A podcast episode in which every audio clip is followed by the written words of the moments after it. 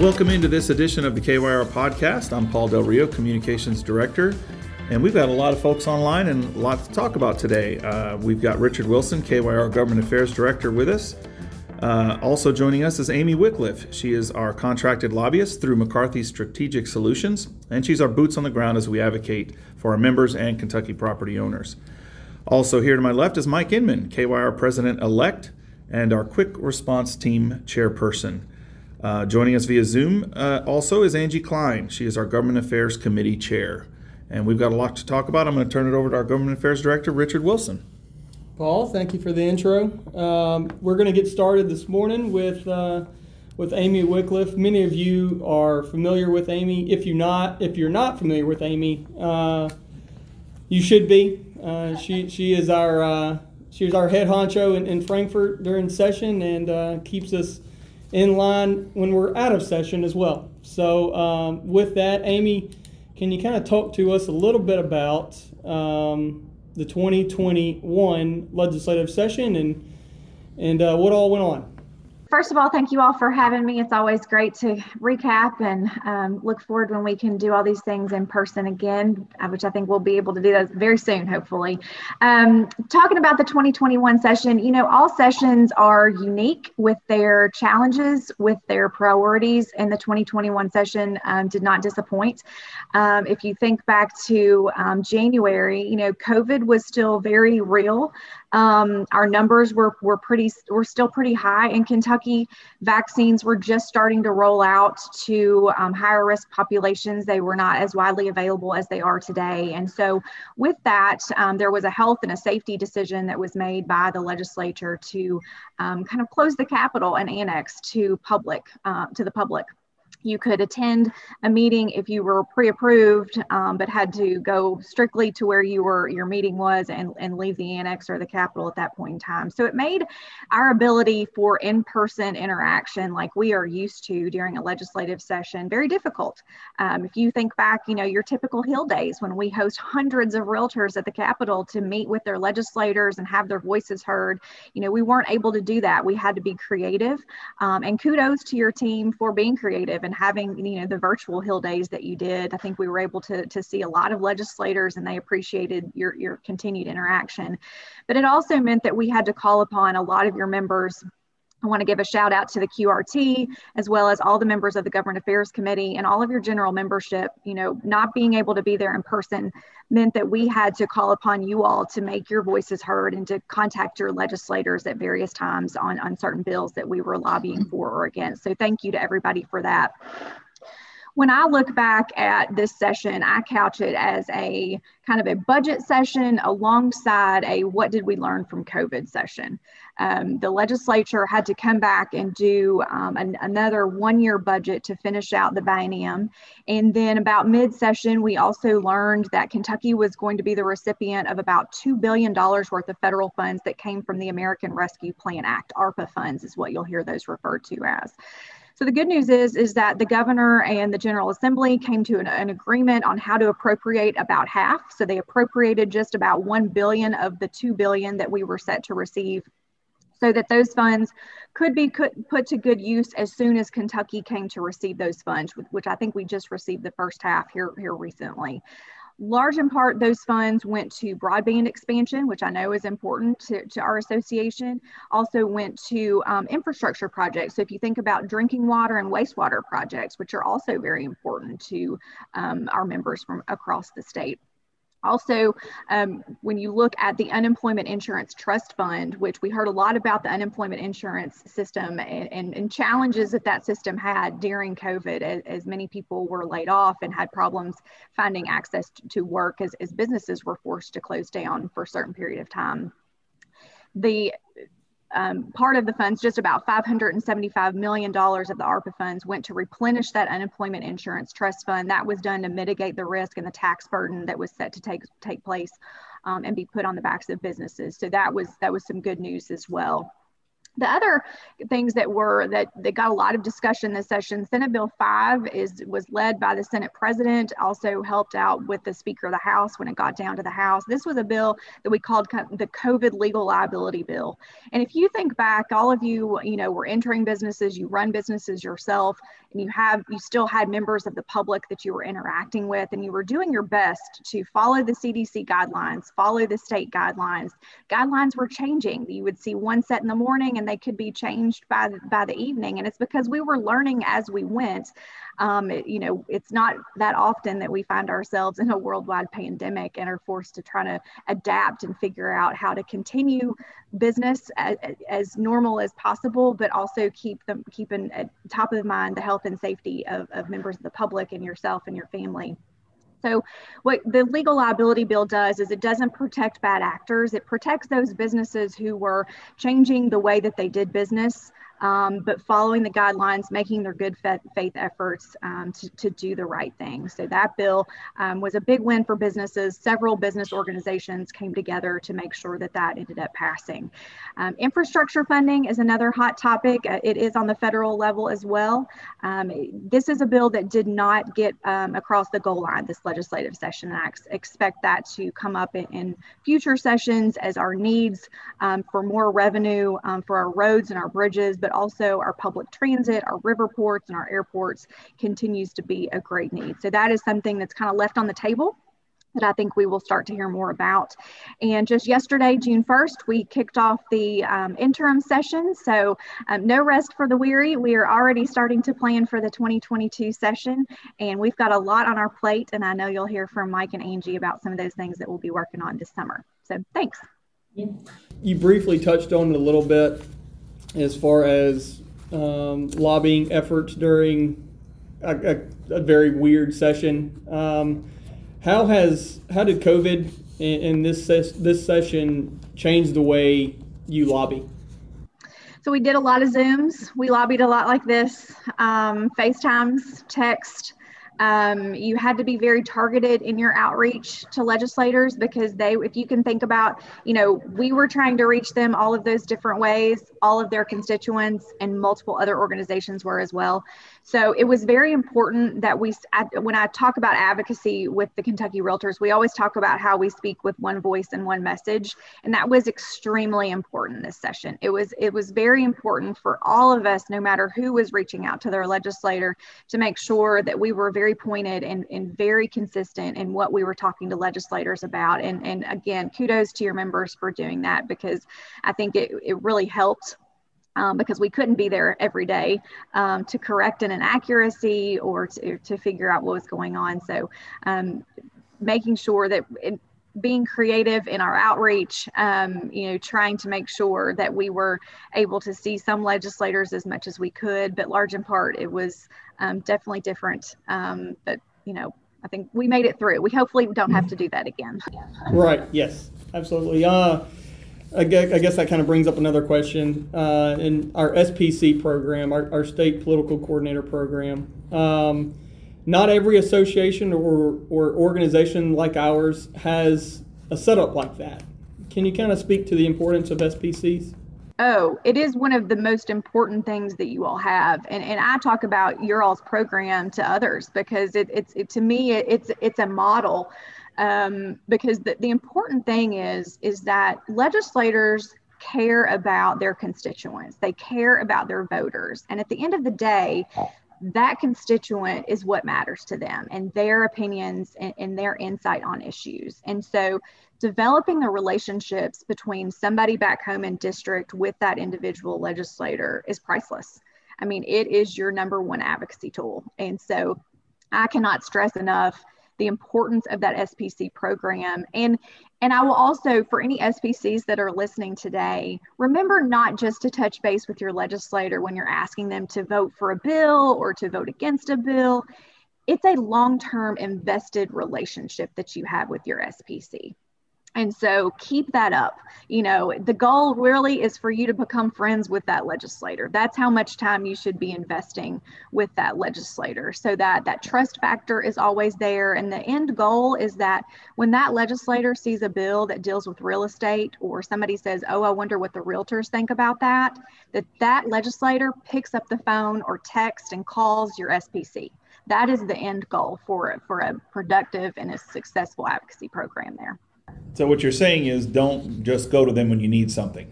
Absolutely, absolutely. I always say, what if your kids just came to you when you they needed twenty dollars, you know, but they never came right. around and gave you a hug every now and then and told you how great dinner was, and you know, you you've got to make sure that you you put some time in to develop the relationship. Uh, Amy is Steve, and I just would say um, the the one thing that COVID did as we had to operate the way we operated was it also exposed a few deficiencies and some uh, problems uh, that we uncovered, you know, as it relates to this industry too, you know, and the fact that, you know, you know, our, our members and, and others that are related to real estate needed to, you know, get access to documents and to, you know, information that are so important to the transaction. And uh, you know, I think it put us on a track of really looking at how can we better our state and our local governments uh, in terms of equipping them to to be prepared in case something like this happens or even doesn't happen, but just helps us be better and more efficient. So I know you address that issue as we have with with legislators. Yeah, I think that's a good point, and, and I think Mike and Angie are going to talk about that a little more, but um, that that issue specifically will be studied during this interim. I think what somebody said the best when COVID showed us where we're most vulnerable, right? Um, it highlighted what we need to be looking out for that we've never had to have, we've never dealt with before. How important um, modernization and having things online and really adapting to technology and embracing technology um, it, nothing showed that more than being stuck at home trying to do business probably trying to sell a home um, and, and get all your forms filled out and signed. You know nothing showcased that more than than being at home during covid. So we the lessons that we learned from covid are never ending. I'm sure we're still going to continue and i think that means also our practices and our processes will some of those will change for for good you know, and it's because we found more ways to be and better ways to be efficient in our business. So. Uh, Amy, thank you so much. We are now going to turn to our president elect, Mike Inman. Uh, Mike, talk to us a little bit about QRT. I know we were uh, extremely busy this session, uh, a lot of bills to go through. Can you kind of take us through our process and, and what all sure. we uh, kind of went through this session? Sure. So I, I, want to start out and I want to give a, a, shout out to Amy and McCarthy Strategic Solutions because uh, they uh, they make this possible. To be honest with you, it, this is a very difficult process, and uh, if without their help in, in Frankfort, this would uh, would be almost impossible. I also want to give a shout out to uh, Steve and Richard and Megan and uh, and the KYR staff for the way that they support this committee. Um, I think I've, I've served on a lot of committees, but there's very few committees that are as hands on as this one is. And being able to get the information to us in a timely manner and us have time to digest it before we actually meet and decide on things uh, takes a lot of background work, and we really appreciate the effort that the staff put into that. So, uh, like I said, QRT is, a, is very much a working committee. We have a lot of bills that we have to read uh, even more bills that we, we scan and try to watch to, to see what the key points are about them. And, and Amy and uh, the McCarthy group help us with that a lot. But we ended up uh, the session by supporting 13 bills, opposing two bills, and monitoring 75 pieces of legislation. If you just stop and think about the average length of a bill, how much uh, effort goes into that. So, of the 13 bills that we supported, only six of them made it through both chambers. And those were House Bill 172, 207, Senate Bill 10 and 11, and 100, and Senate Bill 125. And then we also had a resolution that was adopted by the Senate that honors Jeff Smith for his many years of service to NKAR, and we congratulate Jeff for that. So, just to run over some of the, the major points of the legislation that was passed, House Bill 172 had to do with uh, some reorganization of the uh, Real Estate Appraiser Board It uh, changes the uh, qualifications to serve on that board and establishes some procedures for it and fees. Uh, House Bill 207 was a bill that would prohibit a local government entity from uh, taking any sort of legislative action that would impair a consumer's choice on what utility services they might use. In some, some states, this is becoming an issue where uh, municipalities are restricting the use of certain types of fuel in homes, uh, for example. And uh, Senate Bill 10 established a commission on race and access to opportunity. Uh, Senate Bill 11 was uh, sponsored by Chairman uh, John Schickel, and it was supported by the Kentucky Apartment Association, and it was a bill that was very important to us. It it uh, strengthened the laws pertaining to rental property tenants who purposely damage uh, residential rental property. Where if, if someone was moving out, maybe they were evicted or whatever, and they did damage to the property, uh, it was very difficult to get anyone to pursue criminal charges against them. And this, this bill put some teeth into that. Uh, Governor Beshear vetoed this bill as he had in the previous session, but then the legislature was able to override the bill and it became law. A Senate bill, and there's actually several Senate bill, House bills that went together to form up House Bill 321, which was ultimately passed. But this was a bipartisan uh, bill that would offer investment and economic opportunity in uh, Louisville's West End neighborhoods of Parkland, Shawnee, Park DuValle, Russell, Portland, California, Chickasaw, Park Hill, and Algonquin. Uh, the big thing about it was it, it's designed to attract investment to prevent displacement of current residents due to increasing home values, to create a tax increment financing program and development for the area, and to create a board to oversee investment opportunities. Uh, very important piece of legislation, I think, for that part of, of Louisville. Some bills that didn't make it um, House Bill 151 and SB 243, and this is what Steve was kind of alluding to and, and Amy earlier. Uh, this bill would require, require the county clerk's offices to be open for reviewing and obtain copies of re- recorded instruments for 40 hours a week unless they maintain a portal on the internet that would allow public access. Now, this has been a key piece of legislation for us for several years at KYR. The COVID came along and kind of showed that uh, it, it's a very important piece of legislation. And this is something that we're going to work on during the interim uh, with government affairs as we go forward. Amy's going to pick that up for us. Uh, House Bill 561 would bring uh, transportation funding to maintain and build roads across the state. Uh, unfortunately, that uh, didn't make it through, but uh, that will be a continuing issue, I think, over the next couple of legislative sessions. There's also House Bill 570 was a Kentucky Emergency Rental Assistance Fund. Um, this was if, if the state declared an emergency that lasts longer than 30 days, and includes a, a, uh, a hold on evictions, there would be money put into this assistance fund that would come from the Budget Reserve Trust Fund to help uh, landlords. Uh, SB 264 would for, prohibit a government entity from imposing restrictions, uh, other restrictions on evictions or foreclosure for non payment of rent during a state of emergency.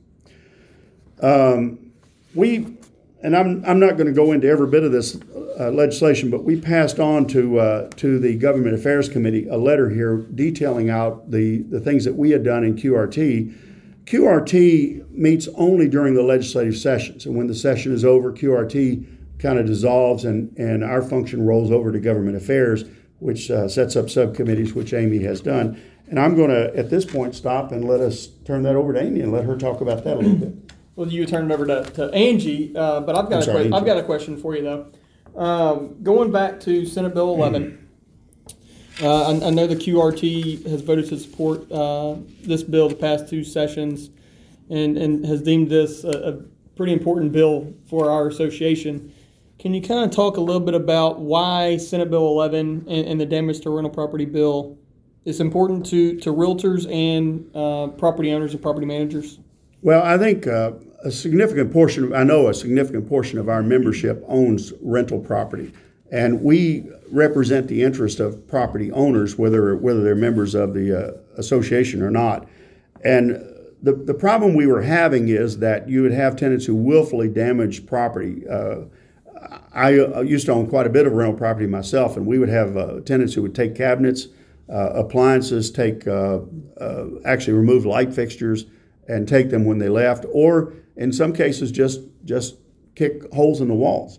And um, there just was, while there are criminal mischief bill or, or statutes, uh, they were not strong enough to enforce uh, to do this. Most of the time, law enforcement would simply say that, well, you evicted them, so so be it. And uh, these damages to the properties were costing landlords, you know, literally thousands of dollars. In one case for us, it was over six thousand dollars. So uh, th- this was a pretty important bill, I think, to our membership across the state and to people who own property, whether they are a realtor or not. Gotcha. And A- Amy, uh, the bills that, that passed this session, those go into effect later this month, and that is June 23rd? 29th. 29th. Thank you. Yeah. Uh, so, so all these pieces of legislation uh, that, that did pass uh, during during the 2021 legislative session go into effect June 29th. Um, Mike, one more question for you, and it's dealing with the county clerk's um, uh, bill or piece of legislation that, that we supported, uh, but ultimately did ultimately did not pass. Uh, it is now in the hands of the uh, County Clerk Modernization Task Force in the legislature um, that is made up of, of just legislators. Uh, however, I, I expect the I expect uh, KYR to be in front of that task force sometime this summer. Um, can you kind of talk to us a little bit about the importance of uh, online portals for realtors during a transaction? So, so the ongoing history of this is that many of us work in cross county disciplines, So we're having to travel, uh, you know, to find documents and, and to be able to properly informed, whether it's a buyer or a seller, about the legal status of their property before they, they purchase it. Uh, we cannot list a property without knowing for sure who owns that property. And it's, it's very difficult. Uh, there's one county in, in the region around here that has absolutely irregular hours as to when they're open, just in the best of conditions.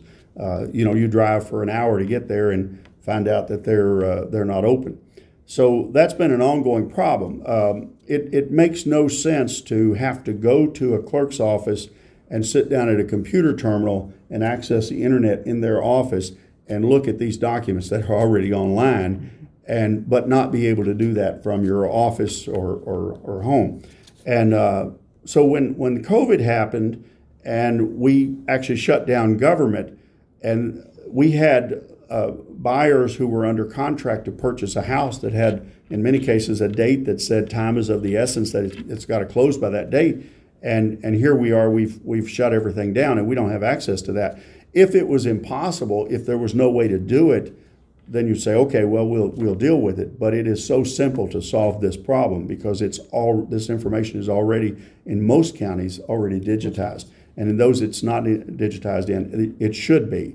And so this was a, a bill that maybe we were before our time in that we've pushed it for the last several years, but if there was ever a time to realize that how important it is, it's in 2020. And this this affects us economically in Kentucky because it, it has put us behind other states.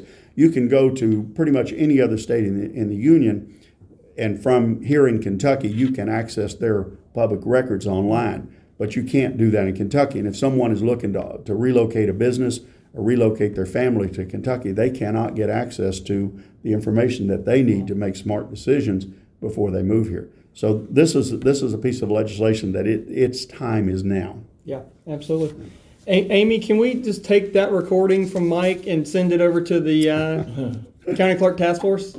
Absolutely. I think that would be a great just intro to kind of set the stage and do a level set on, on what that task force is going to look like. I will say, I think we owe a big thank you to, to the legislative leadership for realizing that this is an important enough topic to establish a special committee to just focus on, on, on, these issues. So I look forward to following and working with those legislators. Um, and, and as Richard said, there will be plenty of opportunity for our members to engage with those legislators about how important this topic is this summer. Absolutely. And I believe we do have a couple of members that are going to be on the task force, right? it's so the task force is, is only going to be made up of uh, members of the legislature. Um, a- a- Amy, do you want to kind of answer that? Yeah, so they made a decision since this this particular task force is likely going to be voting on policy and setting policies that will be considered in a future session. I think they found it better suited to just allow legislators to be on there and then allow the opportunity for all of the various stakeholders to engage directly, testify, join, and, and have those conversations with legislators. So they've done that in previous years with other um, task forces that were more um, policy based um, that we're gearing toward policy recommendations. Well, we look forward to uh, appearing before them and testifying on that. Angie, uh, you are up. Uh, Angie is our uh, 2021 Government Affairs Chair, um, and, and uh, she is kind of leading our efforts uh, during the interim and for the rest of the year. Angie, can you kind of talk to us a little bit about Government Affairs Committee? Absolutely. Um, I just want to reiterate what Mike had to say about all of the support that we get from uh, KYR. I mean, Richard, you keep us on track and and you send out great information. And you know, Megan, she is a great force, and so is Steve. And then Amy, I don't know what in the world we would do without you. I mean, you just have a great knowledge base, and so I just wanted to thank you guys and tell you how much we appreciate you. Um, on Wednesday, um, last Wednesday actually. Um, May 26th, um, the Governmental Affairs Committee met, and we started off with um, our NAR political representative called Drew Myers. And um, a lot of people are really familiar with Drew. He attends a lot of our meetings, and he came and gave us an update on what's going on at the national level. One of the things that he spoke about that I found very interesting was um, the 1031 exchange and that um, NAR is opening it up to um, people to send in testimonials. They want um, to hear from us. So if anybody out there um, has a great story for 1031 exchange and would like to do a testimonial, reach out to Richard and he will hook you up with Drew. And then um, after Drew, we had Amy Wycliffe with uh, McCarthy Strategic Solutions to give us a recap of our interim um, of what happened in the session and maybe what we might be able to expect in the interim, which she talked about began yesterday and will run through December the 1st. She always has great insight as she has her ear to the ground and her boots on the ground to be able to uh, work on our behalf. So, Amy, I just want to thank you again. Um, we had a great, robust um, conversation with um, Jim DeMayo and Kathy Corbett on the advertising regs. Um, they had a scenario kind of laid out for us and um, good, good information. So that sparked a big conversation. Um, as the as Mike talked about, the QRT, they have passed on items to governmental affairs uh, that we will be working on during the interim. And we developed nine subcommittees. Um, we just felt like that there is so much information that it's important to involve all of our committee members on QRT and um, have input. There's just um, too much information to take it all in, and this will allow us to have the subcommittees and to be an expert on um, those topics. And, um, you know, we've got from tip to tip in Kentucky, I mean, it covers a vast area. We have rural areas, we have larger cities, and they all function in different ways and they have different issues. So to be able to have people from across the state to be able to give their input is really, really important. Um, the uh, subcommittees that we set up are the uh, county clerk legislation, PVA legislation, heirs property legislation, wholesaling real estate, HOA legislation, tax reform and sales on services, transportation and infrastructure, the Landlord Tenant Act, and the advertising reg. So, with those, um, we had um, representatives of the QRT team that will chair each of those subcommittees, and they will meet and they will report back and um, give us the valuable input that we need to be able to make good decisions moving forward. Just in case you're not aware, we will be having our next Governmental Affairs um, Committee meeting on Wednesday, June the 16th at 9 Central, 10 Eastern. And um, we'll, we'll, we'll put together a great committee meeting for that day. So I look forward to it. Yeah, so that the next meeting, that June 16th meeting, uh, is taking the place of um, our regularly, would be regularly scheduled summer retreat Government Affairs Committee.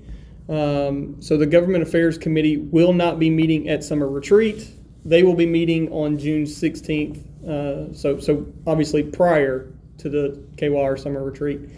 Angie, uh, one one question for you, or I guess possibly a couple of questions for you. For forming these subcommittees, it's it's I guess doing things a little bit different uh, for Government Affairs Committee, um, but in a good way. Uh, I, I, think divvying up uh, these issues for the Government Affairs Committee members is important. Can you kind of speak to to why we did that? Well, I just think that, um, you know, there is so much information and it is hard for us to sift through um, every bit of those details, as Mike spoke to. I mean, you know, it gets lengthy and um, there's lots of information that's thrown at you. And so to be able to really and truly dig deep and get the information that we need, um, I just think it's really important to have those focus groups to be able to get that information and bring back all of the details that they can possibly bring back so that we know how to, to just kind of attack attack and, and make good decisions.